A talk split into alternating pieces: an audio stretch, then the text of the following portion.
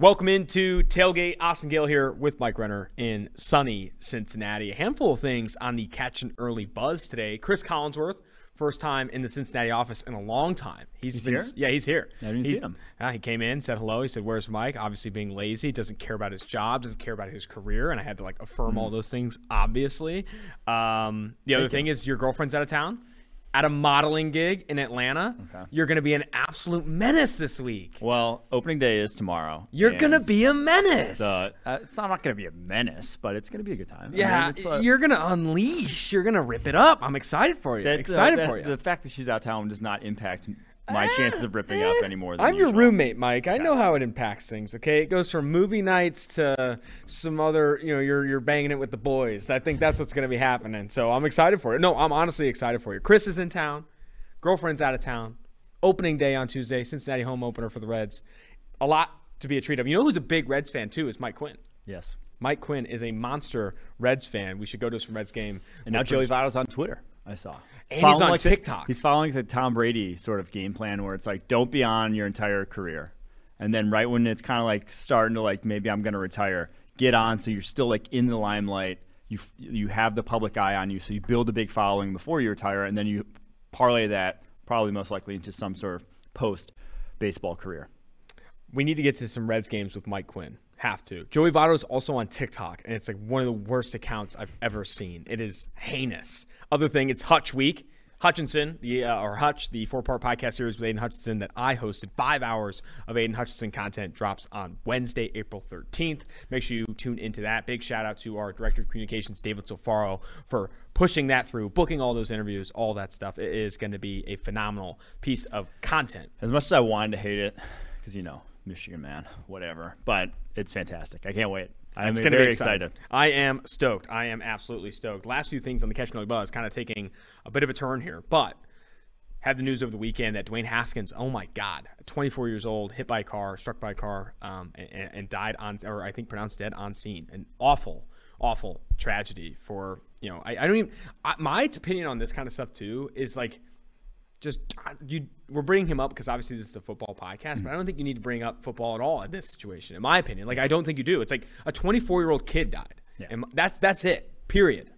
And um, obviously a tragedy, man. And uh, I, I, you know, why we were, you know, discussing on the Catch Buzz. One, you know, thoughts and prayers to the to the Haskins family and his close ones. I think you saw a lot of support, rightful support for Haskins on Twitter and all that stuff when that happened. Um, not from everyone though which was absurd to see. Schefter with a poor, poorly worded tweet to start, which, like, to be fair, like, sent out the, you know, he struggled to catch on with some stuff, and like that wordage, that verbiage was also used in a New York Times article, right? Like, people brought up his football career in article content, just not in, like, don't, in the 140 character tweet. That was like the start of it. And then Gil Brandt on SiriusXM radio reacts live to the situation and essentially i don't want to play the audio because i don't think it deserves the airwaves but essentially a lot of i mean essentially racist comments in my opinion and also just some really rude unnecessary comments about his evaluation of him as a player and as a person right? On the same day that he's dead reacting in the moment and he had a tweet come out saying apologize and he was reacting in the moment didn't mean what he said. No when you're reacting in the moment you say the truth and that's how Gil feels. I thought that was heinous. 90 years old. I don't think he's going to be on radio much longer. Yeah, Gil Brandt has me blocked, so I think I'm on the right side of history there. Right Um, side of history. I, I will say you just don't have to have a take. I, I do think a lot of the sort of conversation around um, Dwayne Haskins is indicative of how the how players get like commodified as um, when you're looking at the NFL, commodified and the dehumanized in a lot of ways, Yeah. and especially in like For draft sure. analysis, um, draft analysis, and like the whole. Uh, you know, projecting from college to pro, like the evaluation process, like really dehumanizes guys because they're seen as a means to an end and not necessarily the humans that are the guys playing football. The guys that are out there on the football field, they're oftentimes just seen as a number, a you know, a, a line, a row on your model, a uh, Madden rating. Like that's what they're seen as, and that's like guilty of it too. Shit, like that. Growing up, like that's what you saw a lot of the guys as is just a number when you're playing Madden. They're 93 overall. That is what they are. You don't see that. That's a, you don't think that that's an actual person when you're doing that. So, uh, I just think a lot of the conversation when you are, you know. uh, I'm not sensitivity policing by any means. I think that can go overboard too. But a lot of times it's just think about that this is an actual person before you go ahead and you know push send. I, I, think that was really well said and well put. I mean, the bigger takeaway, the two takeaways from that is what you said is you don't always have to have a take, right? You don't always have to say anything about a situation, and too often do we dehumanize a lot of the analysis we have in football. And um, this is this is a human story, not a football story, in my opinion. Um, off the catch and early buzz, excited to get into our interior offensive line rankings here. Linderbaum in tier one. You're a big fan of Zach Tom. Before we get into that, go and shout out the presenting sponsor of the Tailgate podcast. The only true guaranteed quality pickup this season is Manscaped, the leaders in below the waist grooming. With Manscaped Performance Package 4.0, your skill position will be sleek and smooth enough for the four, sub 4340. Support us and head to manscaped.com and use the exclusive code PFF at checkout for 20% off plus free shipping. So they want us, Manscaped has gotten back to us. Okay. They want us to do an unboxing of the, you know, Performance Package 4.0 here and shave my nipple hair. Oh. You have you to do it. Know. You have to do it without so without a snag on the nipple. Okay. It's going to be a skilled play, but it's really going to show the blade and, right. and the talent that the Manscaped 4.0, the Lawnmower 4.0 can do. Okay. So that's that's that's to just keep the bills again here. the bills, the bills. We got to pay the bills with Manscaped because of their ceramic blade and skin safe technology. Your nicks and snags will be reduced. In the season of trimming the roster, Manscaped will make sure cutting the right players and not any important pieces to your D. Look, fellas, don't fall off her draft board. The ladies out there think that long nose hair is a major turnoff. The Weed Whacker nose and ear hair trimmer is your solution. Why not use the best tools for the job here? April is draft season, but it's also Testicular Cancer Awareness Month. Manscaped has partnered with Testicular Cancer Society to bring awareness to testicular cancer, men's health, and every er, early cancer detection. Get 20% off and free shipping with code PFF at manscaped.com. That's 20% off plus free shipping at manscaped.com. Use code PFF. Turn your Mr. Irrelevant into a first round pick with Manscaped. Love to see it. Interior offensive line rankings, starting with the man, the myth, the legend. Well, we're doing. I grouped him into center and guard. So we're going to okay. do center first, then guard next. As like, there are some guys I'll, I'll highlight it when I think they have versatility to play either, but kind of for the most part, this is kind of where we're slotting these guys at the moment. So starting so with center fits, then, yeah. and the man, the myth, the legend. Yeah. Tyler Linderbaum of Iowa, one of the highest graded players in all of college football last year. You've talked about him as one of the best interior offensive line prospects PFF has scouted over the last five plus years. Linderbaum, rightfully in a tier by himself, tier one, the number one ranked center and number one ranked interior offensive lineman in the 2022 NFL draft. Yes. So highest graded center this past season. I believe it was the highest Power Five graded season from a center we've ever given. Highest graded center in 2020 as well. And I get the Garrett Bradbury comps. He has a very limited frame. He has 6'2, 296, 31 and 7 inch arms, 10 inch hands. That, uh, that is probably about, I think it's like 10 inches or 10 pounds, excuse me, lighter than Brad, Bradbury was with uh, similarly lengthed arms, and both highlighted as these athletic zone centers. But to me, the biggest difference is you go back and look through Garrett Bradbury's grading in college and performance in college. It wasn't until later on his career, senior year, I believe redshirt senior actually, that he comes out and like starts dominating.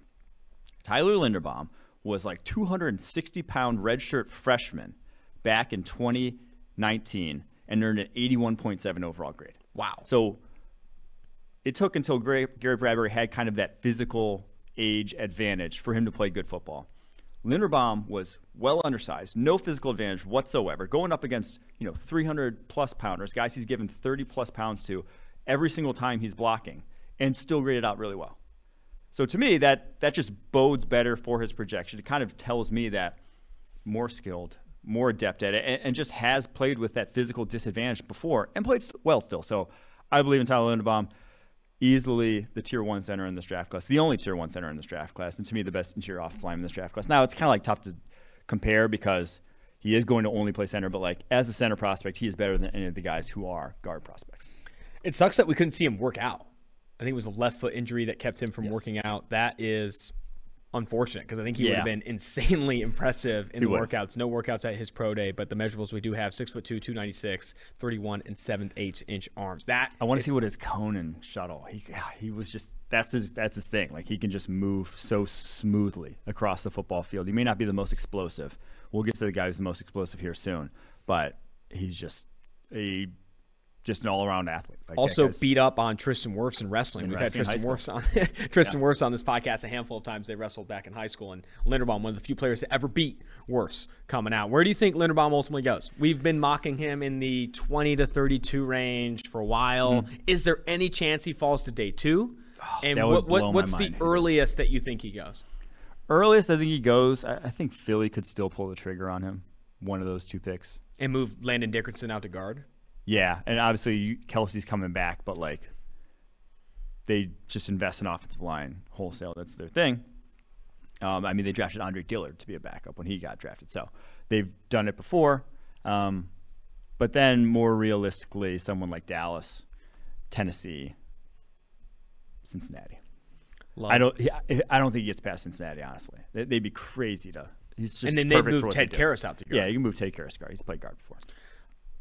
Tier two by himself, Zach Tom, Wake Forest. So this one's kind of odd. Uh, I put him in tier two here by himself because to me, he's still a tackle. We didn't bring him up on the tackle class because everyone I see is projecting him at guard. He literally played guard and center at the Shrine Bowl. But then I finally, I actually reached out to Eric Galko over the weekend. I'm like, why is people, people uh, why are, why are people calling this guy uh, interior offensive lineman? Like, why do he play interior? And he's like, well, he played interior at the Shrine Bowl because that we had a bunch of too many tackles, and he said he could play inside. Oh, and so really? he didn't even. It wasn't even because the NFL was asking him to play inside. Some people evaluate him as center or guard. I think he's a tackle, and I think he's a. He would have been in that tier two of tackles with Tyler Smith, Kellen Diesch, or tier three, I guess that was. He was. He's in that tier for me of offensive tackles. Go back and watch his Florida State tape. Didn't allow a single pressure. 44 pass block snaps against Jermaine Johnson. Now, not all of them were against Jermaine Johnson, but probably had about eight one-on-ones. Didn't allow a single pressure against Jermaine Johnson in that game one of the most athletic tackles in this draft class. He ticks that short shuttle box that you love to see. A sub four five short shuttle is a uh, big indicator of success at the next level. He hit that at the combine, not even his pro day, at the combine, and was the highest graded pass protecting tackle in the Power Five this past year. So, Zach Tom, I'm a big fan. I, I don't see an interior player. And Eric Galko, the Shrine Bowl director, actually said most of the teams, he said probably 80% CMS tackle at the next level. So I'm a big fan of his. That's why I put him in this kind of this tier two. But because a lot of people project him at center, but I think he could be a tackle in the league. Six foot four, 304 with 33 and a quarter inch arms. That's enough, right? That's enough. Yeah. Clearing that 33 number to play tackle. Also over 10 inch hands, over an 80 inch wingspan for Zach Tom this past year. Like you said, a 92.1 PFF pass blocking grade for him. He did 70- start his career at center also. So mm-hmm. two years at center too over 3,000 career snaps played for Zach Tom alone in Tier 2 at center, mm-hmm. but maybe he is a tackle in the NFL. Tier 3, you have Dylan Parham, Cam Jurgens, Donovan West, and Cole Strange of Chattanooga. So Dylan Parham tops this tier. This is kind of third round. I would put all these guys in the third round conversation um, where I'd be willing to select them. So I, I, I kind of like this center class. The more I've watched these guys, Parham, he could actually he, he could be a guard too. I, I threw him in here um, because I think his athleticism would play best at center. Ran sub five second 40 yard dash, sub one seven ten split. Like he can get off the ball, very athletic. And he was a guy who played at 285 a couple years ago, was very slight on film, played right tackle at 285 pounds and earned a 90.6 overall grade. Has put on over 20 pounds since then. Played guard this past year, has played both guard positions in his career and right tackle, had full years of starting experience at all three of those positions. So I said, if you want him as a guard, not going to argue whatsoever. He could play there for sure. He obviously played there really well. Only 10 pressures allowed this past season. And his tape against Houston defensive tackle Logan Hall is the one to keep going back to. He Logan Hall is a guy that a lot of people are mocking on day two. We'll talk about him. We'll talk about the DTs. He Parham won that matchup, in my opinion. So Parham, top of this one. Cam Jurgens is the wild card in this center class. He is the Nebraska center who, for my money, is the most athletic interior offensive line in this draft class. The guy is a freak on film, but he is damn near out of control 90% of his snaps. And you see it in the grades. 44.1 his first year as a redshirt freshman overall grade. 42.7 his second year as a redshirt sophomore. Only this past year 71.4 because he will have some he will have so many whiffs. But let me read off this guy's testing numbers real quick. So 6'2, 304, 33 and 7 8 inch arms, 10 inch hands, ran a 4.92 40, 9.11 broad jump, 4.49 short shuttle, and a 7.19 three cone, Sub seven two. which is insanity for an offensive lineman. And you see it on tape. He, he is a freak in how athletic he is. But like I said, the the grading is concerning with him. That he. But the thing is, I'm about to like shit on the Nebraska coaching staff, but there's a lot of guys who are undisciplined on tape at Nebraska, so mm, it wasn't limited to just him. Donovan West, the Arizona State offensive lineman, played guard his first two years that he's been starting since his true freshman year. He's actually the youngest interior offensive line prospect in the entire class. Won't turn 21 until May. So have to take that into account. Has been starting ever since true freshman year and graded out really well at guard that first year and center. Played snaps at both. 69.2 overall grade. Then last year, 76.7 overall grade. This year, and that was at left guard. This year, 73.3 at center. But it would have been a lot higher were it not for like eight bad snaps on his tape. Like the reason he did not grade out higher this past season is because he really struggled with his snap accuracy. So maybe you want to put him at guard after that, or maybe just hope he learns how to snap a little bit better in the future. But a lot of bad snaps on his tape. That's something to think about. But to me, he has some of the best balance in this draft class. And again, you are comparing him at 20 years old to probably like the oldest interior offensive line class I've ever seen. And a lot of that's because of the COVID in the sixth year, but a lot of these guys we're going to talk about are 24, 23 already coming out to where you got like you really just can't compare. It's not apples to apples. He was better as a sophomore than any of these other guys in this class. So besides like Tyler Linderbaum, so it's just a difficult.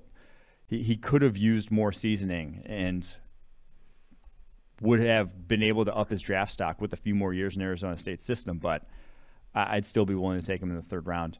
Despite that, and then last in this tier is Cole Strange from Chattanooga, Senior Bowl invite, who is another freak athlete. This center class has some athletes in it, but another guy who's 23 years old will turn 24 before his rookie season. So on the old side, but you go to his tape against Kentucky because he didn't play a lot of Power Five competition. Literally the only Power Five competition he played this past year.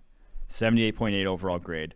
Looked like the best player on that field that game. So a lot of highlight reel blocks on his tape, but just a little slightly built, not particularly strong. Played guard at Chattanooga, probably will end up at center in the NFL. Jurgens is the one that I think intrigues me the most of that group, just because of the high end, right, and Yeah. the explosiveness. 9'11 broad, a 9'11 broad at his size is insane. Well, Former- Cole Strange had a 10 foot broad. That's the farthest ever for an interior offensive lineman. So those are two elite athletes. That's Yeah. how. That's what we talk about how Explosiveness. athletic this athletic Explosiveness. class is. Jurgens, Nebraska, recruited as a tight end. I think he's from Nebraska as well. Recruited as a tight end, and they get three years of starting experience uh, along the offensive line. There, I think is super impressive. I agree that you know that he is going to be a special player in that tier three. On to tier four, one guy and one guy alone.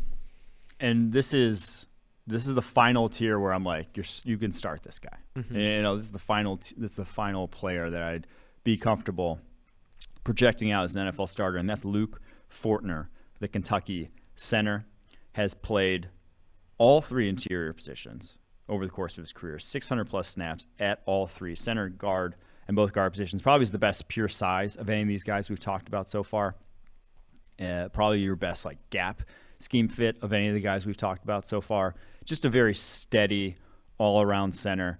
But another guy, 24 next month on the older side. But I I think he's somewhere in the fourth round range. But another guy that I, I think you could be getting started. Maybe doesn't have the high end of the guys we talked about, and that's why he's in this lone tier by himself. But a very just all around safe ish pick in that range. Luke Fortner, I hardly know her. Tier five of the centers, you got your guy Jason Poe in here, Yes. the Mercer guard, Alec Lindstrom, Boston College, who is one of the nicest players I've talked to. He's got his own cooking videos on TikTok. Such a sweetheart coming out of Boston College. But Poe, start with Poe. Yeah, so this is the last tier of like guys I would realistically want to take on day three. Of, Like mm-hmm. something to offer that I can develop or put into a role. Or Jason Poe is the Mercer guard who is another freak athlete in what he does on tape, but he is also has an insane build for an offensive lineman. He's only six feet tall, 300 pounds, but went 4'9 in the 40, 9'3 broad jump, 4'5'2 shuttle, 31 and a half inch vertical, ticking all the athletic boxes wholesale and 34 bench press reps. So he is a dude athletically. He has all that. But he started at community college, goes to Lenoir Rhyne, then Mercer for his final year, for his grad year. Um, well traveled, but not great competition level. Wish he could have gotten a Shrine Bowl invite. Did not end up happening. Will turn 24 before his rookie year. Another old guy. But man, he's a one heck of an athlete. If you're looking for developmental traits, he's got them. This is all I want. This is all I want for Jason Poe.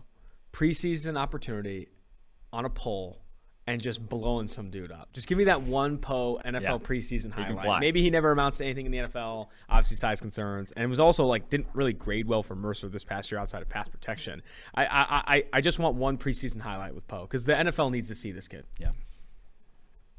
There's your center class. onto interior guard. No, sorry, interior offensive line. Onto guard here. Before we get to guard, I'm going to shout out two sponsors of the podcast here Western Southern um, uh, Financial Group. You can see on the studio back here. Tailgate is. Tailgate is sponsored by Western Southern Financial Group. While you focus on your roster moves, Western Southern helps advance your money moves, buying your first home, planning to start a family, wondering how to make your money grow. Western Southern's playbook of life insurance, investment, and retirement solutions helps you rest assured on game day. Team up to understand needs and address goals with a game plan built just for you. Get started at westernsouthern.com slash PFF. Also, shouting out, PFF also sponsors this show in a lot of ways. Right now, you can get 50% off a annual Elite subscription if you use, use code DRAFT50, D R A F T 50. That is DRAFT50 for 50% off PFF's Elite annual subscription. You get the 400 plus page draft guide. All the locked article content that Mike writes and I write, completely unlocked mock draft simulator, completely unlocked advanced draft board, and the draft tracker here at PFF. We're also launching PFF, a little two parter here, is hot podcast. It's called Hutch. Uh, you, if you listen to this podcast, like you probably heard of it. It's a four-part podcast series with the number one overall NFL draft prospect, Aiden Hutchinson. Comes out on April 13th. That is this Wednesday. Show includes interviews with Jim Harbaugh, current and former Michigan players, key members of Aiden's family, media members, and draft analysts. Check out Hutch on April 13th. Guard prospects. Tier one: Zion Johnson, Boston College, Kenyon Green, Texas A&M. Kenyon Green's been sliding, man. I think almost too far, right? Yeah, After middling combine and, and pro day performance, sliding a bit. But Zion Johnson, Kenyon Green, your tier one guards. tier one guards, and I actually have a take on Zion Johnson that I would be willing to play him at tackle if I'm a tackle in the AD team, and kind of the top end of this tackle class is gone, and Zion Johnson's still on the board. I'd be willing to play him at tackle. Now he he played 2020 at tackle. I- He's he's obviously more of a guard build. He's 6'3", 312, but he has 34 inch arms, and has played tackle in the past. And the one game he played at tackle this past season, Virginia Tech, was his highest graded game of the year. 87.6 overall grade. Didn't allow a single pressure. Now, he has like the perfect lab made guard build. He looks like a running back that's just been like pumped up with more air. That's just got more, like, just keeps expanding. And one heck of an athlete. Had the fastest short shuttle of anyone, uh, of any guard at the combine, 446 short shuttle. He is, the dude can straight up move. Powerful dude. But he's nearly identical size to Isaiah Wynn. Isaiah Wynn was 6'3, 313 with 33 and 3 eighths inch arms coming out. Zion Johnson, 6'3, 312, 34 inch arms, and two inches bigger hands, actually. Damn. So I wouldn't it wouldn't it wouldn't be crazy, especially with the value of tackle. I would take a look at him. What's crazy first. about that though is that he was taking snaps like by himself after practice Yeah. at the Senior Bowl every single day. Yeah, Yeah. people wanted to see him snapping uh, at, at the Senior Bowl. Yeah, he, he's a guarder tackle in my opinion, and a damn good one. Just very steady. Doesn't have a lot of bad like bad tape. Like there's not mu- many plays to point to where it's like, ooh, that's scary. No, he's just a damn good guard. So he's in the tier one, and then Kenyon Green too, who's another guy. So Zion Johnson's fifth year, spent two years at Davidson, three years at Boston College. Kenyon Green is just a true junior coming out. Has been starting since his freshman year for Texas A&M, and this past year played four, five different positions in the first six weeks of the season.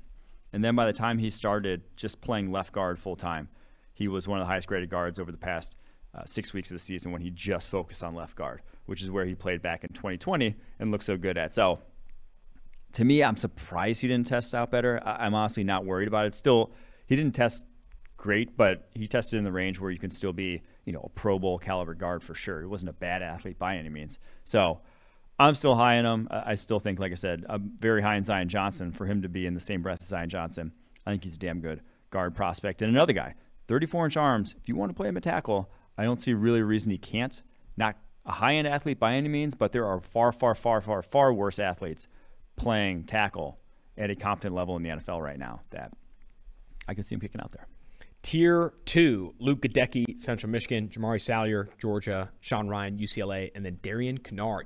Keeping him at guard here. Obviously played tackle yeah. at Kentucky in the SEC. I think he played day one at Senior Bowl tackle and then saw some reps at, at guard at the Senior Bowl as well. Some of the biggest hands in the draft class. 11 and a quarter inch. 11 hands. and a quarter inch hands for Darian Kinnard. Insane build. So this tier two, so tier one is if you draft those guys the back end of the first round, not really going to argue. It's kind of where I'd start. Tier two, it's got a back end of the second round. I'm not going to start. I'm not going to argue. And Luke Goedeke is the guy who I remember when I first flipped on Bernard Raimann's tape. I was, I was like, which one is he? Because I'm looking at the right tackle and I'm like, this guy could fucking play too. I'm like, who? Like, I'm looking at both tackles and just didn't know the number. And I'm like, that guy looks like an NFL tackle too.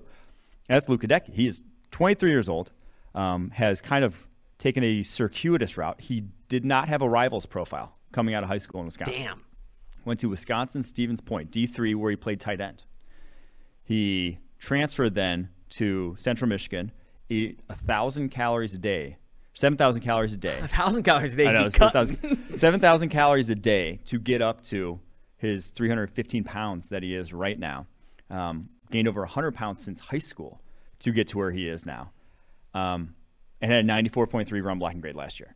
And it's no fluke. It's, this isn't the scheme at Central Michigan pumping these guys' grades up. They are damn good offensive linemen.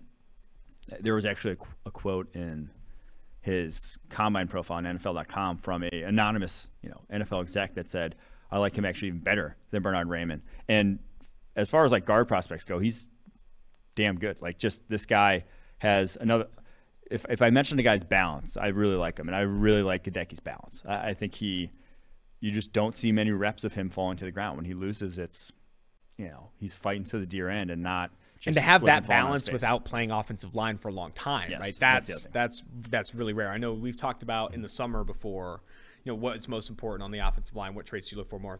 balance is something that obviously you prioritize, yeah. but you also rarely see with guys that haven't played it for that long. Yes. It's one of those things that you kind of have to pick up. So that's big for him. ACL in 2020 though, and then he had a hamstring injury before he even got to the Senior Bowl. Or I think like warming up for the Senior Bowl, very first day of practice. So never practiced that Senior Bowl, which was rough for him because I think he would have balled out and could have made himself a lot of money there at the Senior Bowl. But to me, he's a tier two guard, probably back end of the second round is where I'd start to take him. That profiles really well in both pass protection and run and as a run blocker. He was grading out well, only seven pressures last year in pass protection at tackle, which love the tackle guard converts. Literally, all these guys are tackle guards in the mm-hmm. tier two. All these guys are, are college tackles who profile the guards at the NFL level. Jamaree Salyer, the Georgia offensive tackle, is next. He's a guy who's played every single position along the offensive line at some point during his college career. And he's only 21 years old still. Four years at Georgia, has played 39 snaps at center, 141 at left guard, 148 at right guard, 1,098 at left tackle, and 163 at right tackle. So, been through the ringer there. And this past year, 86.8 pass blocking grade at mostly left tackle. And, and Georgia's kind of scheme with how tight their splits are on the offensive line and the tight ends, how they use them, and with the RPOs and stuff. Oftentimes, the tackle position there is similar to NFL guards and what they're asked to do. You're not working in as much space as certain schemes in terms of pass protection. So, projectable in that regard. And then he was the best pass protector throughout the week of practice, the highest grade pass protector at the Senior Bowl. So did the best of any guy in the one on ones there. That always going to put stock into that, how a guy looks there. I think he uses his hands really well and just a very well built guard. 6'3, 321. I, I don't want to call him just a phone booth guy, but he excels in a phone booth. That's for damn sure built for a phone booth. It looks like yeah. that's that kind of he's got. I'm not sure he could make his way into a phone booth with how wide is. So, two more in this tier. Sean Rhyan is the UCLA offensive tackle who grew up playing rugby. Actually, was a rugby star. Was on like a junior national team or something here in the U.S. And I don't know how, but he's a true junior, and he turns 24 in uh, September of this year, which doesn't really make sense to me. But that's interesting. I don't know how he, I don't know how he got to college at 20 years old. But he got to college at 20 years old and started as a true freshman at left tackle, 57.6 grade. 2020, 73.9 grade. 2021, 83.9 grade. And by the end of last year, he was you, even saw it from week one towards the end of last season. Like he is advancing by leaps and bounds. And this is a guy who no one, the only player who has ever been 320 plus, only offensive lineman who's ever been over 320 pounds at the combine to beat his vertical jump and broad jump. Any guess as to who that is? Colt Miller. Nope. Who?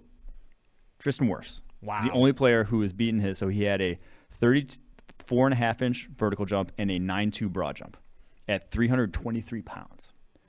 That's insane. he is explosive as hell. So he's like, if you're any at any point in time, you're in a conversation with Tristan Wirfs, which we said that about Tyler Linderbaum. You know, he's in a conversation with Tristan Wirfs athletically in terms of wrestling, and Sean Rhyan in a conversation with Tristan Wirfs in terms of his The jumps, explosiveness. Yeah. That's a good. That's a good spot to be in. So he is one heck of an athlete, but his feet on tape are a mess. He needs coaching for sure. He's probably not a guy I'd start right away. Of all these, all the other guys in this tier, I think are, can be day one starter. Sean Rhyan, I'd worry a little bit, but physically, truly is all there with Sean Rhyan. Last guy in the tier, Darian Kinnard, built insanely, as you alluded to. 11 and a quarter inch hands, 35 and a quarter inch arms, which are in, almost too long at times. But he knows how to use them. 89.0 plus run blocking grade for three straight seasons at Kentucky. And, and the thing was, 2019 and 2020 was a different scheme than he ran this past year. A lot of down blocking, counter power, that sort of stuff. And then they ran more outside zone this year. A lot more stuff on the move. And for him to grade out well still was impressive. I don't think he's athletic enough to stick at tackle, though. So that's he played right tackle over the course of his career at Kentucky. He never played on the interior, but he is probably going to have to play guard in the NFL. He had a 4.96 short shuttle, 8.113 cone, is just limited in terms of his pure mirror and athletic ability, but one of the nastiest offensive linemen in this draft class. A On and off the field. yeah, I mean he has a mean streak. He wore the what was the shirt he wore at the I don't remember what it was specifically, but it was it was aggressive. he wore like an anti-COVID. It was like an anti-COVID, was it? I mean, Or- I'm looking it up. it was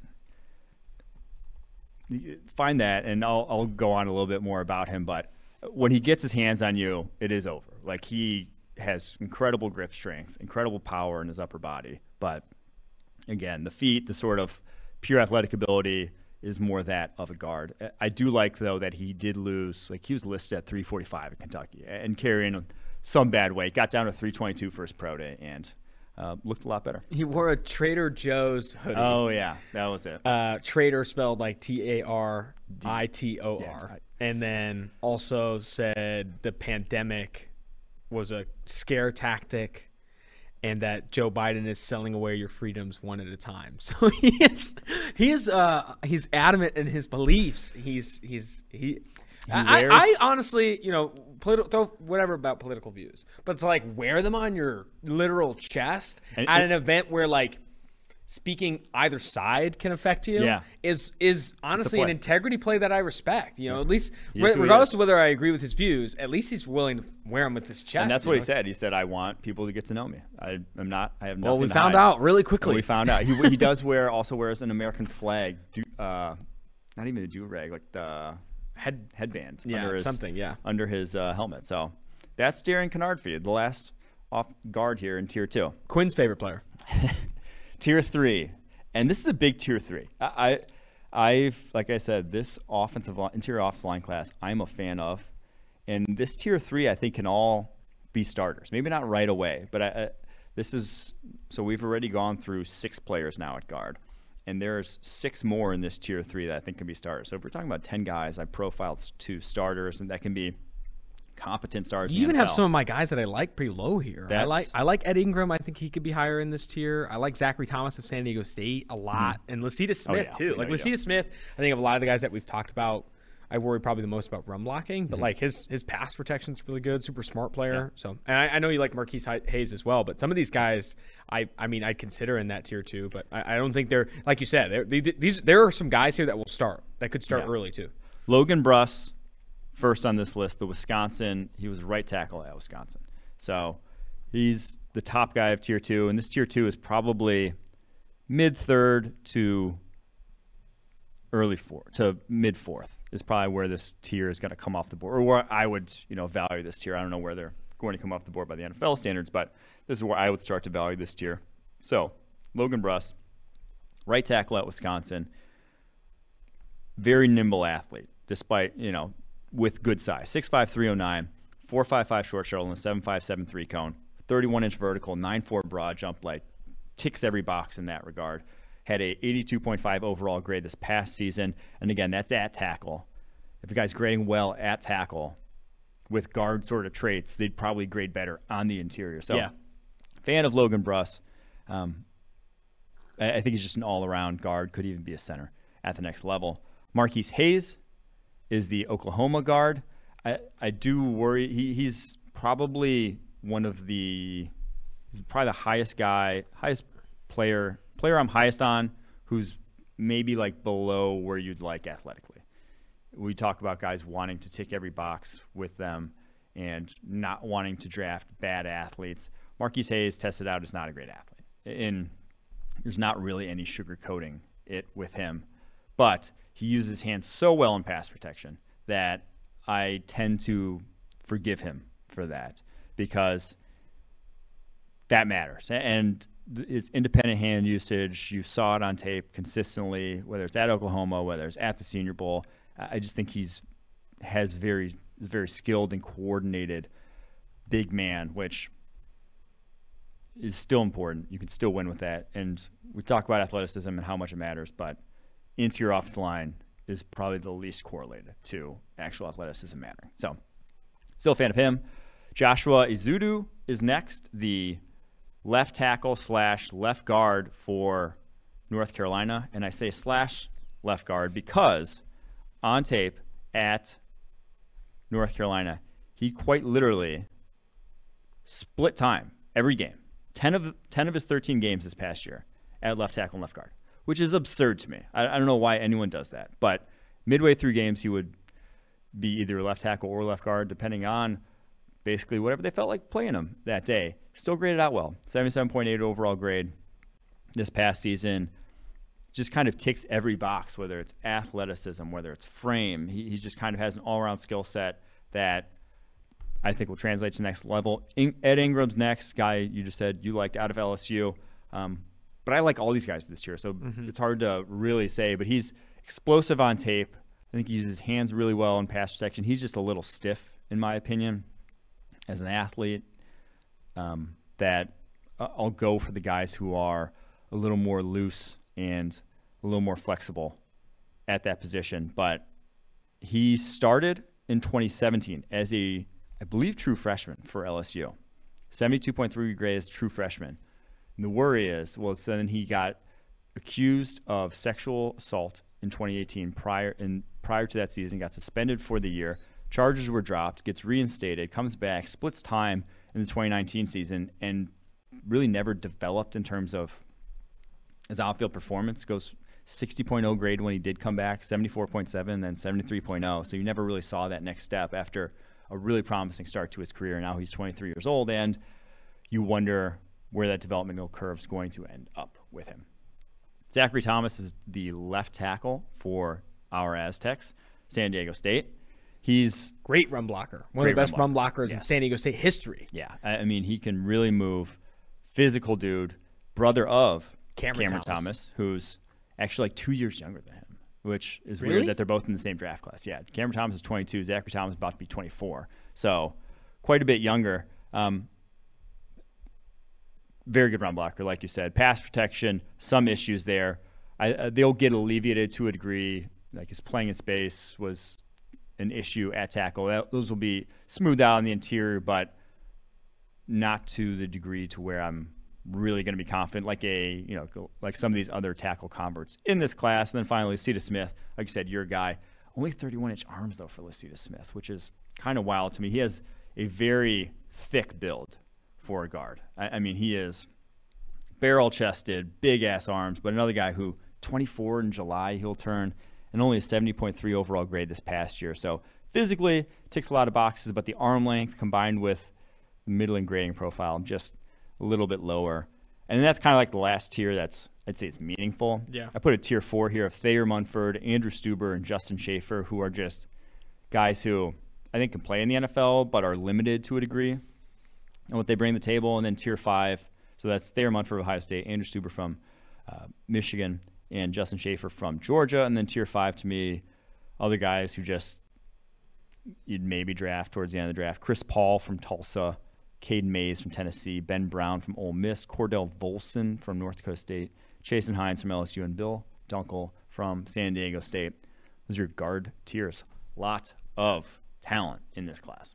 Yeah, I think I'm surprised to see how low you are on Chris Paul. I know there are some Chris Paul truthers out there. Some people really do like him. Bill Dunkle, though, I'm not surprised by. Did not have a good All Star tour, and also um, I, I, was not as impressed mm-hmm. with him as I was with Zachary Thomas there at San Diego State. I think my favorite of this group, honestly, when you highlight that tier three specifically, you know, I maybe look at avoiding a Zion Johnson or Kenyon Green, and, and, you do have some value there, some starter potential in that tier two too, right? Mm-hmm. Like Goedeke, Salyer, Rhyan, Kinnard, um, some value in this offensive line class, interior offensive line class, specifically at guard and at center. Shall we get to the superlatives? Then? Yes, let's do the superlatives here. So the best mirroring ability in pass protection belongs to Zion Johnson, Boston College. No real surprise there. I just talked about him being able to play tackle, which I'm not talking about with a lot of these other guys. So that should tell you that best hands and pass pro belong to Luke Goedeke, the Central Michigan offensive tackle. I think he, I mean, to get by with 32 and a quarter inch arms at tackle the way he did, he had to use them well and straight up did. Best zone blocker on the interior class, Tyler Linderbaum. That one's pretty obvious. Best gap blocker, back to Goedeke. He's he's a strong ass dude, man. Uh, what do you do? Like 30 something reps on the bench uh, at his pro day. Uh, he can he best mirror and best gap for Goedeke too. You're going to get to that as oh, well. best, best, hands, hands pro, man. He's good, dude. I mean, that's why he's top of tier two here. So, most powerful Zion Johnson yet again. He's standing next to that guy. Like I can't stop talking about his build, but like he was not. I wouldn't describe him as fat. You know, 315 pounds and did not look like he was carrying bad weight Because a lot of it's in his legs. Like he's got yeah. really thick lower half, yeah. and that is usually what a lot of offensive line coaches and a lot of offensive line evaluators covet. Like it's exactly what everyone was talking about Senior Bowl. Man, yeah. he's just built to play guard in the NFL. Freakiest is Cam Jurgens, the Nebraska center. Talked about that a lot, and then nastiest is Darian Kinnard, Ducky. Has to be. Oh yeah, just has to be. Um, that is fantastic. There are your superlatives for the interior offensive line. To close out the show, the fun to read, save your likes, and then our power ranking segments is back. Then we have interviews with North Dakota State head coach Matt Entz and um, Washington State offensive tackle Abe Lucas, who I've heard from a little birdie that he could sneak into the first round. Some people are saying Abe Lucas could sneak into the first round. That's from our reporter here at Doug um, or, or, Doug Kyed. He is writing a piece on asking around the league on who can slip into the first round, and that's one of the names that's popping up here. Starting with the fun to read, this was a spectacular piece. This is from David Zach, who I don't know if I've seen tweet before. He is the creator of the Fantasy Z Score, writer with Fantasy Pros and Dynasty Nerds. Um, he's also the 2020 number one wide receiver ranker at Fantasy Pros. Tracking stats that matter is how he finishes his bio. And then here, Dove deep into four plus years of interviews on wide receiver prospects over the past few months. There are few, there are these are my takeaways. Disclaimer: I have no credentials whatsoever for these evaluations. I'm a data nerd, hoping to discover more data points. My favorite of that screenshot. So let's describe. The yeah, screenshot the screenshot is a bunch of the top receivers in this class, like the top ten or twelve receivers in this class, and then letter grades for their interview slash football IQ. So it's their interview IQ and their football IQ, and then another column for their likability. So he hasn't interacted with a single one of these players. Yes, because there's replies to his tweet saying, "Did you have these interviews?" And he said, "No, I just got clips from combine interviews, post game interviews, and for historical ones, team interviews after the draft." So if you like want to do this for your own kind of edification, by all means. If you want to make judgments on guys based off these interviews and stuff, I mean NFL teams do it, sure. I, I get that you're not interacting with them. You're this outsider who doesn't have access.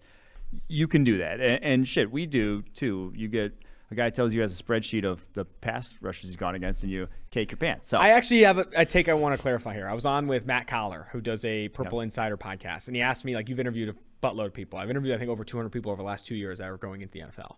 And I think the biggest takeaway I have after doing all this stuff is that you can't necessarily find, you know, you're not you're like, oh, I interviewed him, he's going to be a Hall of Famer. Or I interviewed him, he's going to be really good. I think what you find in the interview process, honestly, most is guys that will last. Like you can in the interview process, I think the biggest takeaway you can have sometimes is, oh wow, this guy can stick around the league for a while. Because Yeah. if he is, you do get like the work ethic stuff. You get in the commitment and what he wants to do and what he's trying to do and how he's going to get there and all that stuff. Mm-hmm. You know, Jonah Williams' interview was great. He's not going to be a Hall of Fame offensive tackle Yeah. because he doesn't have the measurables, the athleticism. That's more of that prospect stuff. But you'll find guys that'll stick around when you do in this interview process, right? Because if they are, I think you can learn a lot from that. I think the best interviews come from guys that will last a long time in the NFL for their work ethic and what they want to do. I, I what I was gonna say is I think interviews more so are I don't want to say a box to tick, but guys who don't tick the box of guys who come off like they don't know what the hell they're talking about, can't communicate whatsoever. I- just like wouldn't like you know if I'm running an office, I'm not sure I would draft those guys. Yeah. who are incapable. And of- sometimes checking that box is more valuable to some teams and some front offices than it is for others. And if like it's similar to arm length, right? If you mm-hmm. don't check the interview box, which I think there's a series of boxes, it's you know your built your football IQ, your ability to communicate your football IQ, your likability, your your work ethic, and some mm-hmm. of these other things. But like if you don't check that box, you're gonna have to overcome it in other ways, right? which is maybe you're the freakiest athlete in the draft, or you're the best route runner, whatever it is. But the just because a guy loves ball, or just because a guy is all about it, just because a guy's going to work his ass off, does not necessarily raise him up the board for me. No, like, that's not like that. That shouldn't impact it in a positive manner because like, guys can be motivated by money. Mm-hmm. You know, like guys can be motivated by things that aren't football and still work their ass off because of it. Or guys can not work at all but have insane talent and that still wins out in the end. So I'm not going going to use it as a plus, but it is incredible to me that this guy went through the trouble of doing all this and then pushing it out to the world as something that we should have this massive takeaway on. My thing like, is, we- is dude, if you are doing something where you're not working with the players yourself, Yeah. and creating composite scores of quote unquote likability, you're doing something wrong, and that no one asked for. That's the take. Like you put Jameson Williams' likability as a D, and you've never talked to him. His football IQ is an F. You put George Pickens' likability as a C minus, and you've never talked to him. He loves Garrett Wilson though. A plus football IQ, A plus likability for Garrett Wilson. That guy. I mean, he's going first in all his fantasy drafts apparently. It has to But be. this this also is kind of indicative, not indicative. I don't know if that's the correct term, but I know it's it's just like the I know NFL draft analysis on the whole is weird for the most part. Like outsider draft analysis, Mm-hmm. Very It's dehumanized weird- at times. Yeah, it's it's very a weird, weird. business to be in. I'm not even gonna sugarcoat it, but fantasy draft prospect analysis takes that weirdness to another level. Like everyone has their model that spits out who is their top most wide receiver. likable. Yeah, everyone ha- like it has to be quantify everything, um, and it's just an odd way, odd approach, in my opinion, to human beings projecting to the NFL. I love some of the, like the big splits in this too. George Pickens interview football IQ A, but likability C minus. Guy's an asshole. Worst person in the room. Dude knows football, but he He might not- punch your mom Yeah. in the face. Don't invite him to any parties. So it looks like he did respond eventually and said rephrasing and removing likability will just be interview score going forward, which I guess is I mean, regardless, I think it's ridiculous. Just don't my opinion, just don't like don't do that stuff. If you're not talking to players, don't do it. You know, we've talked to actual people who are in front offices making these decisions for teams and they say they do some psychological testing, they do some quantitative analysis of their answers, but it's not in any way shape or form likability stuff. It's more like just like more like psychological testing, right? It's like standard stuff in that area, but I don't know. It's uh, it's interesting to, see that. It's a great fun to read, great addition. Save your likes segment. It sounds like you were added to a group chat over the weekend and given the cold shoulder. So I don't know what a community is on Twitter. Do you know what a community I don't. is? I, I you brought it up to me this morning. I have no idea. I was added to a community by Lance Zierlein of it's called Draft N- Analysts. So in this in this community is Daniel. Jer- There's there's 15 people in it, but some of the high level ones are Daniel Jeremiah's in it, um, Matt Miller, NFL draft scouts in in, it. it. Jordan Reid's in it, Jim Nagy's in it, like people who focus on the draft. Um, and so I'm like, here's my sh- chance. I pitched my mock draft cartel influencer idea, where Can you not bill it as the cartel idea? it's the cartel idea. I did build it as the cartel idea. I I said, here's I'll, I'll read what I said. I said, does anyone want to join a mock draft cartel where we all decide to be artificially? a mock draft cor- cartel. It's not a cartel. Do you know what a cartel is? What's a cartel? Cartel is like a gang essentially that moves drugs and weapons. What? What's the definition of a I'm cartel? looking it up. I'm look. Keep reading. This is what no, it's exactly what it is. An association that manufactures supplies with the purpose of maintaining prices at a high level and resisting. Well, I guess you're not wrong. Hmm. So it's so what we would do is artificially put a guy either low or high in mock drafts, like way So higher. you said this in a chat with like Daniel Jeremiah. this was my chance. I had all the mock draft influencers here. I had all the mock draft influencers. I said, does anyone want to join one where you're artificially high or low in mocks on one particular player until his draft prop comes out, and then we bet the other side and make bank? Not a lot of traction. Not a lot of traction in this draft community that I was in, sadly. So the dream probably died right there. I thought it was a great That idea. is absolutely for hilarious that you supplemental did income that in that chat. It would just be one guy a year, and no one would even know. So Who would you? But that also like like- screws like with the player, doesn't it? it doesn't screw up anyone. It's like months out. The props come out in March. We it's like if we just said, you know, Aidan Hutchinson at arm length, we're worried about him. He's, you know, 18th overall pick at best. You know, that guy's a late first rounder. And then Wow. his prop comes out, you know, 18, 16, whatever, under, under, under. Bet the house, tell everyone we know, get a percentage of it, and we come home, you know. Now, for the bigger guys, I'm sure it doesn't make sense for them. They, it's a drop in the bucket for them. But me over here, I'm trying to make plays. So didn't end up happening. Didn't get any. Sounds like every, can you imagine? So just take for a second, for a second, you're in that chat. Yeah. And Daniel Jeremiah of NFL Media said, yes. "Yeah, dude, sounds great. Can't wait. I'm hyping up this guy, and we're gonna be down on it'd be CJ fun to just do one guy, just for fun. What do you mean for fun? This is almost like insider information. I feel like It's you like almost push it's you build it as a cartel. It's built as like illegal. I I'm not stunned that you got cold shouldered in there. I'm not stunned. Oh wow. If Daniel Jeremiah's like, "Yep, dude, let's do it," that would have been hilarious. Next bro. time I got Kiper's here. absolutely hilarious. All right, He's gonna get. power rankings, and then the interviews with Matt Entz and Abe Lucas. I wanted to power rank today scouting terms. Mm-hmm. I did mine on the funniest ones, the ones that I think I like, and the ones that are used kind of consistently. I think you could go a lot of different ways Mm-hmm. here. But number one, I went quicker than fast. It's often leveraged. I think it's just you could say that about almost anyone, and they'd be like, "Yeah."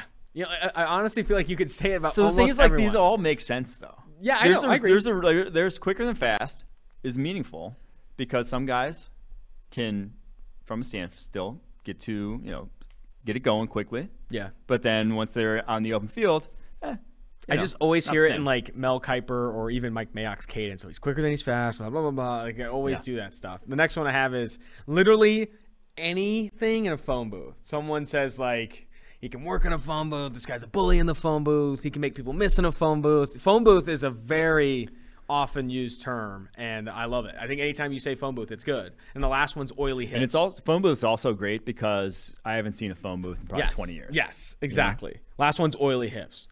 Mike Mayock used to always say oily hips in the pre-draft process, and it always got me going. Hey. I need some oily hips. Mayock was miss him, miss miss that dude. Which brings me to that first one, which is dude. Just calling a guy a dude in the, as a prospect, it it's so universal though. Everyone knows what that means. It's hard. It, there's not like a better word to describe it. it. It just he's a dude, you know. So big fan of describing guys. I think dudes. dude is. I, I wish I could go back and redo my rankings. I think dude is my Dude's in- favorite. needs to be in there. Number two, sand in the pants.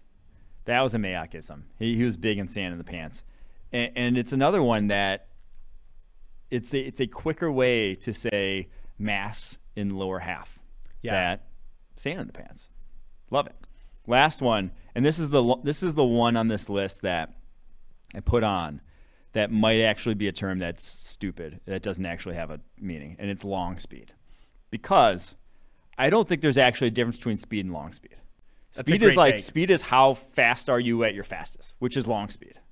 He's got good Which, long like speed. long speed is saying it's, like the def- opposite of quicker it's the opposite than quick. Yeah. Yeah. you know, it's faster than quick is long speed. yeah, he's faster than he is quick. yeah, but that's also just speed. Yeah. you know, I'm trying to think of other ones in our day. There's some other good ones here. I think Dude was fantastic though. Freak often gets overused. yeah, Freak's not a good scout. It's actually a bad scout. Yeah, I agree. Yeah. I agree.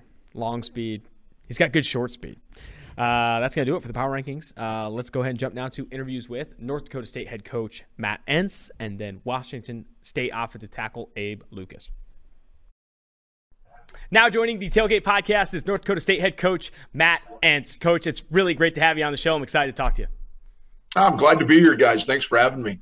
I want to focus a, lot of this interview on Christian Watson, who's a high-profile receiver. You know, could go in the first round of the 2022 NFL Draft. You obviously have a unique perspective on his usage and what, what the role you think he'll play in the NFL and just the player he is off the field. But I got to be honest with you, Coach. I've talked about North Dakota, North Dakota State a lot with prospects that have entered the league, specifically Dillon Radunz, the offensive tackle that was drafted in the second round, now plays for the Tennessee Titans. And he, the biggest takeaway I had from him is he just talks about a championship expectation at North Dakota State. It's a it's a program that builds a culture around winning, and that's it. Uh, speak to that culture that you've developed there at North Dakota State, and and what exactly that expectation is for your players. Well, I think uh, you know the the number one thing I probably got to mention, Austin, is it's not necessarily the culture that I've created. Mm-hmm. Uh, it's one that's been created over time. Uh, numerous head coaches have have been uh, here and have been extremely successful. Um, but I think the consistency um, in our daily environment creates this culture that that a lot of people want to talk about. You know, culture is a very popular word these days. Um, Mhm. You know, but what we try to, you know, I think the three things that that I can hone in on that I think really create uh, our culture is first is just the level of consistency we have, and that goes back to you know what you mentioned the the standard and the expectations, having a champion mentality here, and that's just not only in the on the football field or between the white lines, but that's in the weight room, that's in the dining center, that's in the classroom, um, and I often kind of joke and and and and even challenge recruits is that say this place isn't for everybody. Um, you have to be on and you have to be striving to be the best version of yourself every day or this place will eat you up and and, and you won't have success um, you know the second thing i think is cohesiveness. Uh, we've been fortunate going into my fourth year now as a head football coach and uh, have had very little turnover staff wise um, but also we have great the other piece of cohesiveness that i think is critical to any successful program is is the relationships that are within the program or the organization.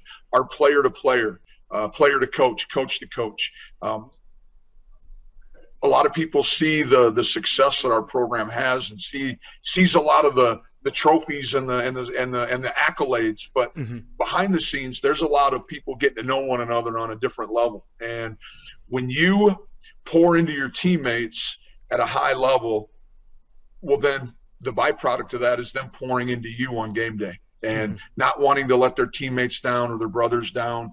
Um, it, it could be in practice, could be in the weight room. I'm going to be on time because that's the expectation. I can't. I don't want to let my teammates down. Mhm. Um, and so. Uh, I think that cohesiveness, and we do a number of different things to try to develop that over the course of the year and the minute they walk on campus. But uh, that's something that we are constantly, you know, battling is, is making sure that we know the stories of every young man that's in our program. Um, and then probably the last thing that I think is critical for us to continue to have the sustainability that we've had is, is just having balance. Mhm. Um, you know, when it's time to practice, our kids know what practice is supposed to look like. They know what we're doing. Mhm. Um, they, they, they know what Monday's practice looks like. Every Monday is the same. Every Tuesday is very similar to each other. Uh, very little um, altering of, of, of what we do here. We're a process oriented football team. Uh, we don't, we're, we're not going to spotlight any one individual. Um, those things happen because of team success, not because, you know, you used Christian Watson's name earlier, not because we're targeting him a Mhm. hundred times. He gained some success and some notoriety because he was winning at a, at a high level for a good football team. I think that second tenet you brought up there, I think you, you mentioned culture a little bit of a buzzword, right? It's entering that territory specifically around football. But I think that second tenet, I don't think what gets talked about enough, right, is is buy-in. You need buy-in. You need buy-in from your players and buy-in from your coaches and in the goal that you have. Oftentimes, I spoke to it's a winning culture. You guys want, you know, you want winning is an expectation. Winning is a lagging indicator, right? Winning is a lagging indicator. It's a byproduct of that second tenet. It's a byproduct of of buy-in from a team and buy-in from a supporting coaching staff and players. And I think you speak to that, you know, really highly. Right. I think that's um, you know, it's phenomenal. It's phenomenal to get it from you know the horse's mouth, right? Talking to players, they speak to it, but to hear you kind of speak to it as well has been outstanding. You mentioned Christian Watson. Let's focus in on him. Phenomenal athlete, right? He goes to the yeah. combine and lights this thing on fire. And you turned on his tape too, coach. I looked at, you know, here at PFF, we're able to look at specifically 20 yard targets or specific routes like go balls and, and posts. This guy's creating 20 yards of separation consistently, and you just got to find the way to get the ball to him. When you, what were your first impressions of Watson before obviously he kind of hit hit this stardom now as he goes into the NFL draft? What was the first impressions of him? Well, like you said, uh, just raw, untapped talent. Talent uh, was a great track athlete in high school. Played at a, at a high school that is known for football. Plant High School down in in the Tampa area. I mean, I want to say they lost in the state championship the senior year. Might have had 20 catches. Got on campus and was immediately just because of his sheer size. I mean, he's all of six four. Um, this last year, I know at the NFL Combine and Pro Day, he was weighing under 210. He mm-hmm. probably played at 215 all year. Wow. And so when you're talking about a young man who, you know, can take the top off and create separation like him, who's 215 pounds, um, he, he's he's a talent and, and, he he's produced and that's what's that's what's really exciting about is you know it's it's every high school 18 year old comes to this program and has great is talented and has great potential. Well here's a young man that you know took those two things and created them into success. Um, you know and, and so it's he, he's continually worked at it been great in the weight room been great in our in our in our meeting rooms and in our team room. At the end of the season Christian Watson was as good a leader as we had on our football team. Wow. Um, and so I'm I'm super everything and all the accolades and things that he is he's garnered over the last year or so, or especially the last couple months, he is he is well deserving of. You've spoken to it at a high level, and I think it hits on a lot of what I want to get after. But I'd love for you to get more specific about his approach to the film room, right? His approach to the weight room, and and some of these stories that come up, right, with when you talk about Christian Watson and how he got into that untapped potential and saw it come to fruition. Well, I think it, it all starts at an early age. Uh, coach Pauley, our wide receiver coach, uh, was able to create that that connection, um, and was able to express in a way that Christian understood that if you want to separate yourself from others, you what are you going to do mm-hmm. besides mm-hmm. just what's asked of you? Um, we, we, we have a, a, a, ton of very highly competitive young men in this program. And, you know, he, he's one of them. And so we had to challenge him with how are you going to set yourself apart from the wide receivers at Ohio State, at mm-hmm. Florida, you know, being at a run centric program here yeah. at NDSU. And he found with getting extra time on the jugs, watching film, above and beyond. One of the unique things that Christian did this senior year is if our staff, if our position meeting started, say at three o'clock, what at 245, at 240, he was in there with the freshmen going over the script for the day mm-hmm. or watching practice from the previous day. And again, it goes back to what we talked about our players pouring into one another. And all of a sudden, guess what? These freshmen wanted to be the very best freshmen in the world because there's an NFL caliber wide receiver that you know, is supporting me getting better. Mm-hmm. And, and, with Watson now, as you go as he goes on to the NFL, there's been a lot of conversation about his best usage in the NFL. Some some will just say get him the football down the field, right? He'll create separation and run the vertical route tree, and he'll win down the field. Where would you look to get him involved in a game plan, right, at the NFL level, specifically early in his career, right? What do you think the next steps are in his development, specifically from a usage standpoint, as sure. he goes on to the NFL? Well, the, the, obvious answer, like you said, is is is put him in a situation where you know play action. He can take the top off because he has unbelievable. He has unbelievable speed, and then you add his length to it. Mm-hmm. it, it it's it's it's you seldom see the, the combination of the two. But I think the thing that with Christian that is is underappreciated mm-hmm. is his ability to run the comebacks and the curls. Um, you can get him. He's a big long target, has a huge catch radius. I think he's going to cause some problems for some secondary members of, of different organizations secondary just because of his sheer size. And yeah. he's only going to continue to get better. Nobody knows where this young man's ceiling is at right now, mm-hmm. and uh, that's what is exciting, but also you know you know really compelling about him is, is how good will he be. Yeah, and I think when you do prioritize the vertical route tree, right, when you prioritize the role he's likely going to play, you have to win the comebacks. You have to win the curls yep. to sell those things. So I do think well, one is going to set up the other. Exactly. You're exactly, exactly, right. And where would you say if you asked him, right? I'm sure you could comment on you know where he needs to improve, but if you asked him, what do you think he's the first to bring up when he wants what he wants to improve in the NFL? Probably his just catch consistency. Mm-hmm. You know, I, I know if, if you were to ask him, he'd go back and probably say there's there's at least you know three four you know balls that he should have he should have caught. Maybe it's you know is it catch focus? You know ball. You know just those things, little details. Um, yeah. Did I take my eyes off the football? Am I worried about you know the defender versus securing the catch first? So yeah. Um, you know, but I think uh, you know he's going to do those things. You know, the other area that I think is is probably, and I don't mean to interrupt you or, or cut you off for the next question, All good. but special teams is probably an area where he, he's going to find a way to help some people you know, in, in, the kickoff game, or even, I mean, Christian and Afraid, he was on our kickoff cover team. Mm-hmm. I mean, all of a sudden you're talking about a guy who's a 4'3, 215 pound kid. Um, you know, he can cut the field in half and he can spill the ball carrier. And, and I think some special teams coordinators in the league, you know, would, would really, you know, light up if they knew they had a bullet or, or someone of that skill set on their coverage teams. I have to go back and watch some of those kickoffs. I've only watched a lot of his routes, obviously, but I have to go right. watch the special teams work as well. Uh, we've obviously talked a lot about Watson. I want to focus on 2022 at North Dakota State as well. Who were some names in that receiving corps you expect to fill his shoes? Obviously, big shoes, fast shoes at that. But yep. who are some names that you think are going to fill fill um, fill him in, in in the receiving corps? Well, there's there's three names that, that I think of just immediately, and, and, and in no particular order. But mm-hmm. uh, a young man, DJ Hart, uh, DJ's from North Gwinnett High School in Atlanta, Georgia. Uh, a ton of raw potential, a ton of top end speed, and uh, you know is, is is going into his next fall will be his third season. Um, in our program, we always anticipate about year three things start to click, uh, and that's when you really start to produce. Uh, Raja Nelson, an inside receiver for us from Minneapolis, Minnesota, um, could put a foot in the ground, change direction in a phone booth. Nice. Um, very, very, fluid. Uh, and then Braylon Henderson, uh, a young man that is never redshirted, has played a bunch already. He's made some big catches for us. Uh, Braylon's from uh, Plano, Texas, and is, is a dynamic receiver, can play a little bit inside and outside. I think those three guys, with the addition of a couple freshmen that we have, um, we got a high end uh, recruit this year, uh, a local kid, Carson Hegerly, who had a number of FBS offers. Um, he's a big, long receiver, very similar um, physically to Christian, and so it'll be interesting to see how quickly he can he can transition into the college game.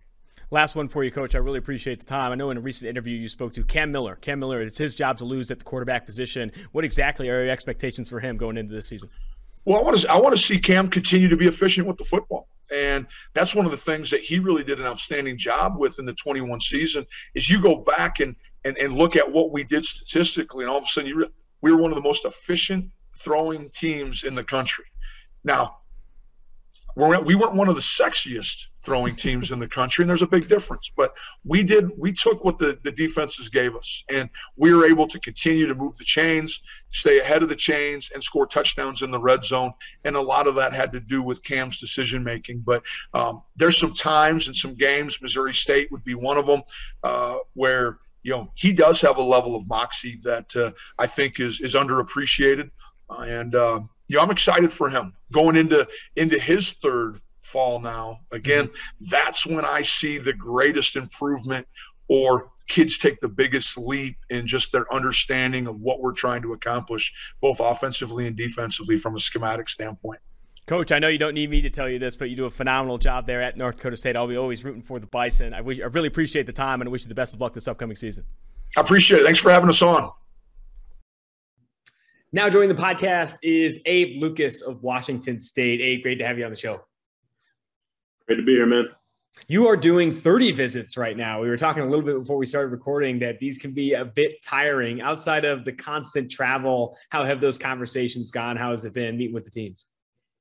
Been good. Uh, it's definitely unlike anything I've ever really experienced before. You know, um, sure getting a lot of miles uh, flying around everywhere but um, yeah, I mean, it's just, I mean, there's a certain process to it. You know, some do it differently than others, but you know, meet with coaches, learn about the offense a little bit, and you know, talk ball.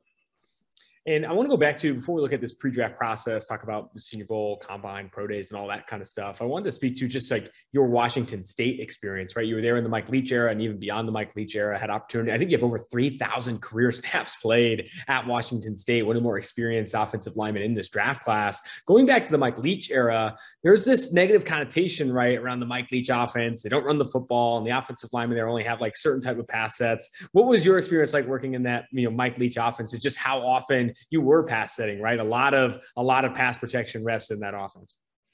Well, I don't know if I call it negative per se. I mean, yeah. it's certainly, certainly all right about all the the pass. I mean, it's called the air raid for a reason, right? Mm-hmm. Um, yeah, I mean, you go into a game knowing that you're probably going to be pass set most of the night, or and um, you know, it was amazing to me uh, about that offense is that it was just like it was a very execution based. So as long as you did it well, you know, you were going to be very successful and you know we stuck with it. It was like uh, it was a very consistent thing. We were able to win a bunch of games out of that. So I mean, it, it all comes down to winning games at the end of the day, and that's you know just how we are doing it. And do you get questions about that offense specifically and kind of your experience in it, right? Or, or is there not really questions specific to that? There are, yeah, absolutely. I mean, I've been a part of two totally different schemes. I mean, one was more pass based and one was more uh, RPO based. So, um, I mean, yeah, I mean, you know, the biggest critique of my film is that I don't, or we didn't run the ball, obviously. Uh, so it's not really something I've ever been taught. But I mean, at doing things at like the Senior Bowl, I proved I have like potential to be able to learn that and continue getting better at that. What would you say the biggest learning, you know, learning moment you had, or biggest things you've learned in that transition from obviously the Leach offense to the Rolovich era? Um, I started getting on the board more uh, and being able to talk ball more than anything, and just identify fronts and such. Uh, I wasn't too experienced in that uh, in the Leach offense, and that was my own fault, just kind of not staying up on it. Uh, but you know, when Rolovich came in, and my coach, uh, guy named Mark Weber, he really kind of, you know, he saw the potential in me, but was like, dude, like you're gonna have to really, really hit it hard on the board. Um, so that's when I really started to get on it. We at PFF, you know, you brought up the Senior Bowl. You were one of the best performers there, in our opinion, in the practice weekend and the game itself. You know, what was that experience like for you, and and what things did you pick up there? Uh, well, there wasn't a lot of sleep involved. Um, and that was a grind, certainly. I mean, that's one of the more intense things I've ever been a part of, just because, you know, everybody wants to do so well. And so, you know, the anxiety, the adrenaline, everything is on like level 11. Um, but it was, uh, it was interesting, you know, learning or essentially learning the whole playbook in three days and, you know, just trying to put it all together and just, uh, you know, meeting a whole bunch of new people that you haven't played with before, playing against guys you haven't really seen film on. Um, so, you know, you just kind of, I mean, for lack of a better term, you go in and you kind of wing it a little bit, you know, and just do what you're taught and, you know, get better there. Something that I think gets underrated with you in this pre-draft process, you go to the combine, six foot, six foot six, 315, and you test in the 90th percentile in 40 yard dash, three cone, and 20 yard shuttle. Like people should now, you are one of the highest profile athletes in this, you know, offensive tackle class. I'm sure that gets brought up a lot in these team interviews as well. But is that something that you knew you're going to flex going into Indianapolis, or, or what was that process like training for the combine and then the reactions after that? Uh, well, you know, I didn't. The forty was the only thing I really didn't expect, so to speak. Mm-hmm. I mean, I, I I put the goal to myself to run sub five, but I was thinking more like four nine eight, four nine nine stuff. Because when we were training on the lasers, I, I, ran initially I ran like a five one, and then I got it down to a five oh five.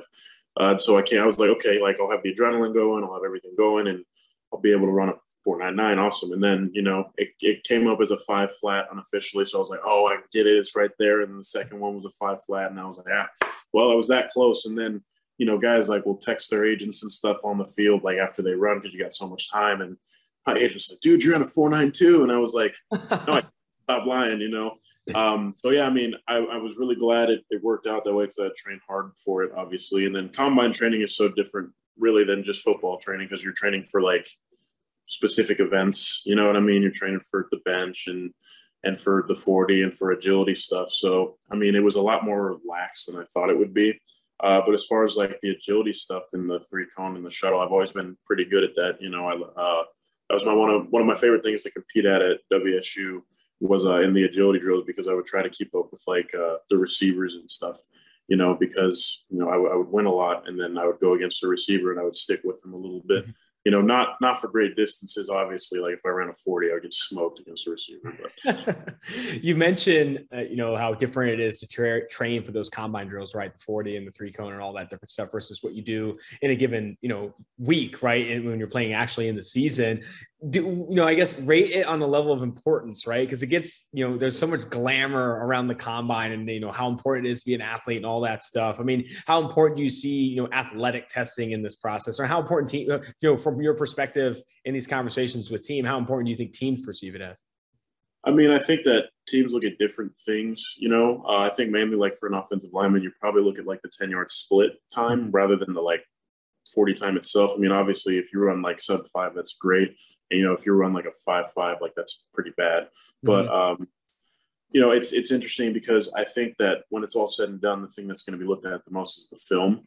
Uh, and the film is really what's going to take you the farthest. And then, of course, how well you know how to talk ball. On film, what would you say your strengths are? Right, we know you're the athlete and all those things, but what do you think stands out when you go back and watch yourself? So, I mean, the thing that I think is going to stand out the most for me is obviously my pass pro stuff, just because so much of my college career was so heavily based in that. I mean, obviously, there's still room to improve, and I'll continue to get better, but I would say that's where my strength is. And where would you say that biggest opportunity to improve? Right, you mentioned the critique is the run game and really just experience. Right, is it just about getting reps in the NFL? Yeah, I mean, I would. I'd say hit it on the head there. Um, yeah, I need to. I need to be out and I need to be doing it, and I need to learn it from somebody, obviously, who knows how to do it. You know, I mean, I know I got to have a general idea of it. I've been working at it, you know, but you know, the the pass blocks reps to run block reps in college kind of speak for themselves on the whole thing. And are there tackles in the NFL that you watch film of to kind of you know get parts of their game? Did you ever you know obviously in the season you're doing a lot of you know opponent film work right and game planning, but in the summers do you ever turn on offensive you know NFL offensive tackle tape? Sure, sure, yeah. Um, well, my buddy, uh, my buddy Andre Dillard at the Eagles is a really good tackle. So, and you know, I play with him at WSU, so yeah. I watch him. And, you know, his footwork is he's got really good foot feet and stuff. And um, I watch a lot of Garett Bolles. Uh, play, and I'm, i really like appreciate the way he's able to stay square. And then the guys like, as far as right tackles go, guys like uh, Brian O'Neill, you know.